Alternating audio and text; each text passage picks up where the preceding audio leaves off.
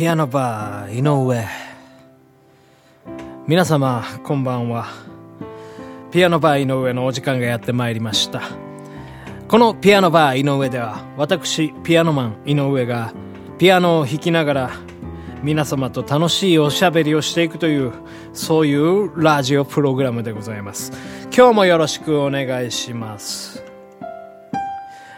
はいということでね、ございましてね、今日はね、なんとまた、あの、お便りをね、いただきましたのでね、ちょっとそれを紹介していこうと思います。えー、ラジオネーム、アナル触るバカさんですね。この間あのね、送ってくださった方でございますけど。はい。えー、人気アニメ、エヴァンゲリオン。そして、庵野秀明監督について話してほしいです。そして、エヴァで好きなキャラや、好きなシーンなど何でもいいので語ってほしいです。ということでございますね。はい、ありがとうございます。エヴァンゲリオンね。もう僕がもうあれですよ。青春時代を過ごした時に放送されていた、えー、アニメでございましてね。もちろんね、僕も見てましたしね。映画、映画館とかも行きましたね。あれはな、いつ頃でしたかね。中学3年生ぐらいでしたかね。映画館に行きましてね。まあ、そもそも結構ロボットアニメが好きだったので、まあね、ガンダムとかね、あのー、他、まあ、エルガイムとかね、ドラグナーとかレイズナーとかね、まあそういうのが大好きだったんで、で、まあ、エヴァンゲリオンも、まあ、新しいロボットアニメが始まるいうことでね、すごい期待してみたんですけどね、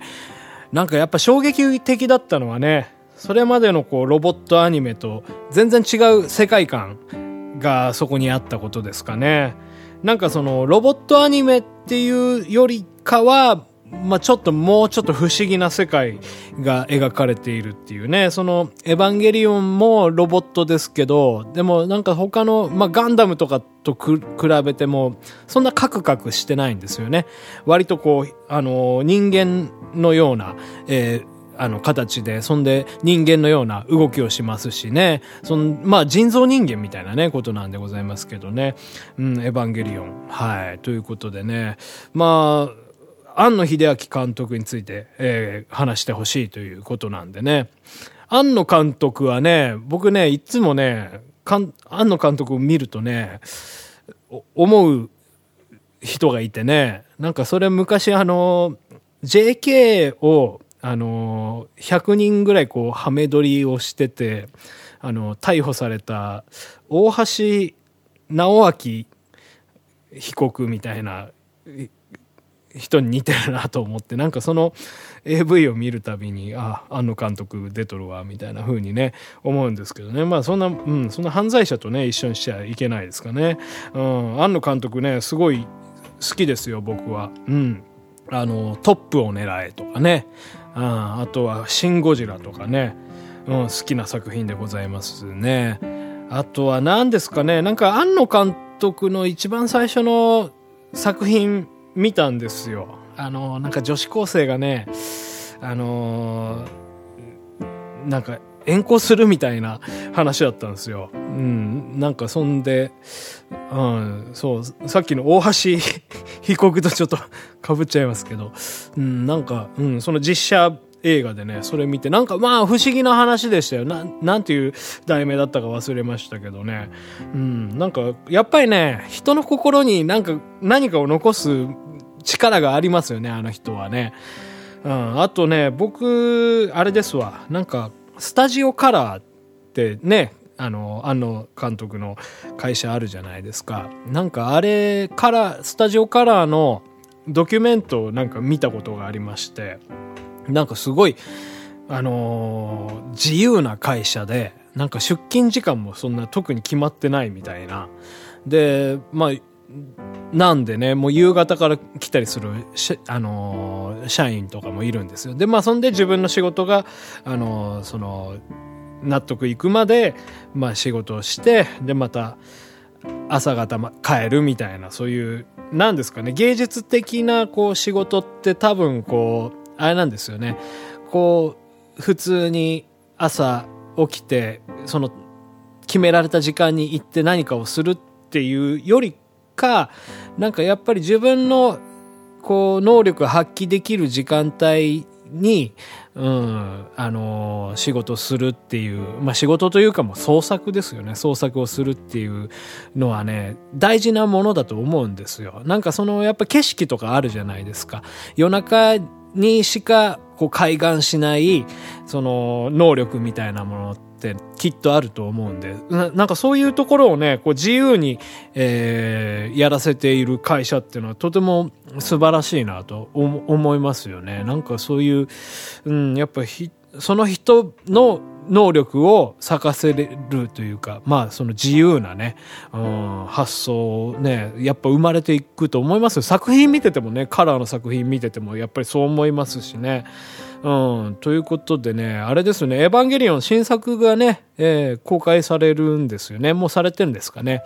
うん、いや、僕もね、ぜひ見に行きたいなと思いますよ。あの、エヴァのね、新しい、えー、新エヴァンゲリオン、あの今まで3作あったじゃないですか。ジョーハー Q と。えー、これもね、見ましてね。っていうかもうずっとね、見てなかったんですよ。見たい見たいなと思って、うん、思ってたんですけど、やっぱりもうなんか、あの、僕あれなんですよ、もう全部終わってから見、見るのが好きで、で、やっぱりその、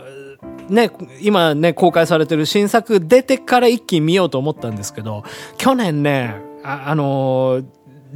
Q をね、見ちゃいましてね。うわ、それで、うわ、面白いと思って、そんで、もう、ジョーとハも見てね、もう、これ続き気になるな、いう感じだったんですけどね。うん、そうそうそう。で、まあ、あ、そういえばね、この間、あの、伊集院光さんのラジオ聞いてたんですよ。そしたら、エヴァンゲリオンの話されてて、で、やっぱね、面白いね、みたいな。で、新作公開されるし、また、ジョーハー Q、あの、見直したんだよ、つって。で、そんで、見直すと、やっぱり新しい気づきがあるよね、みたいなことを言ってて、で、まあ、ジョとハを見て、で、その後九見たんですって。で、九見た時に、もう、開始5分で気づいたことがあるっつって、新しく気づいたことがあるって言ってまして、ね、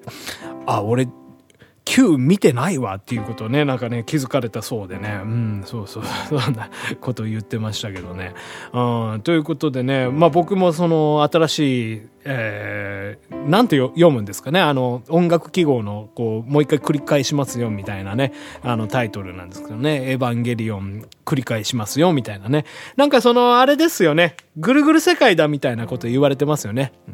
あのー今やってる作品と昔のね、作品ってのまた違うじゃないですか。テレビ版とまあ、そのストーリーも違いますし、なんか、まあ、出てくるキャラとかね、うん、もう全然名前とかも違ったりするんで、まあこれはまた別のパラレルワールド説みたいなのもあったりしますよね。うん。で、まあ今日はちょっとね、話していくのは今新劇場版の方をね、あのメインに話していこうと思うんですけどね、好きなキャラクターってね、えー、あの、アナル触るバカさん聞かれてますけどね。僕はね、まあ、特に今までいなかったんですよ、エヴァで好きなキャラクターって。でもね、あの、新劇場版のね、歯を見た時にね、綾波レイ好きになりましたね。ああ、なんかレイってこんな可愛かったっけなみたいな。なんか昔のテレビ版で見てた時は、もっとなんかこう、愛想がなくて。で、まあ、その愛想がないっていうのがね、結構やっぱり人気の、うん、あの、キャラでもあったんですけど、えー、新劇場版の第2作目ですね、はで、あの、出てくる綾波レイはね、すごいなんかね、人間的な感情が、うん、芽生えててね、可愛いんですよね。なんかこう、あのーそうですね。で、あ、まあ、好きなシーンっていうことも聞かれてましたけど、その、好きなシーンってのもね、あの、綾波レイのシーンなんですよ。なんか、確かこれも歯だったと思うんですけど、あの、四季並安カラングレーとですね、えー、綾波レイが、ちょっとこう、シンジ君をですね、取り合って喧嘩するみたいな、なんかエレベーターの中でこう口論するみたいなシーンがあるんですけどね。そ、そのシーンですかね。あのー、綾波レイがこう言うんですよ。碇くんといるとポカポカするみたいな。その、ポカポカっていうね、表現がね、とってもなんかね、可愛いなと思ってね、うん、キュンとしたわけなんでございますけどね。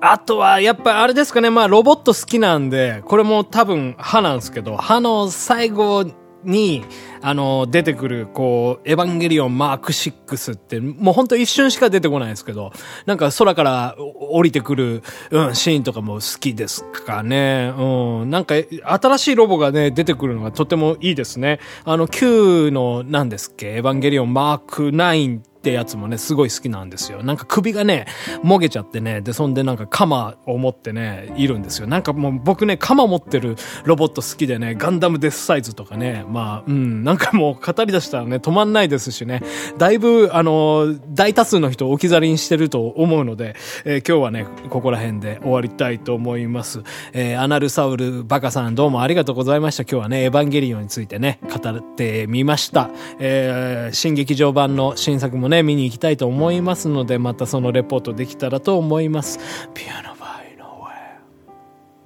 残酷な天使のように少年よし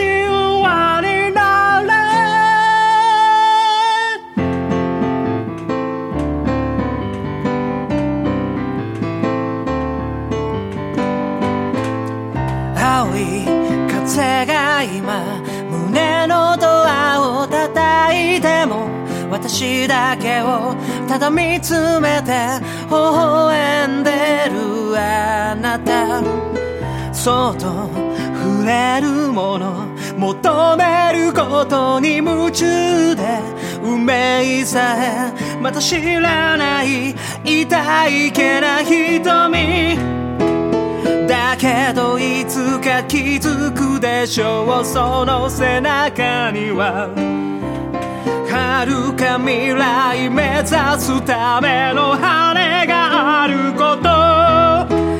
残酷な天使の手で窓辺からやがて飛び立つほとばしる熱いパトスで思い出を裏切るならこの空を抱いて輝く少年よ神話になれ。を紡ぎながら歴史を作る。女神なんてなれないまま私は生きる。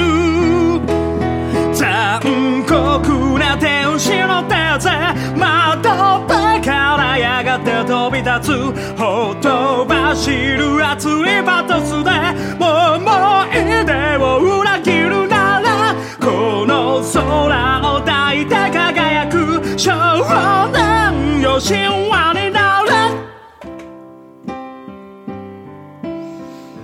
ピアノバー井上そろそろお別れの時間になりました。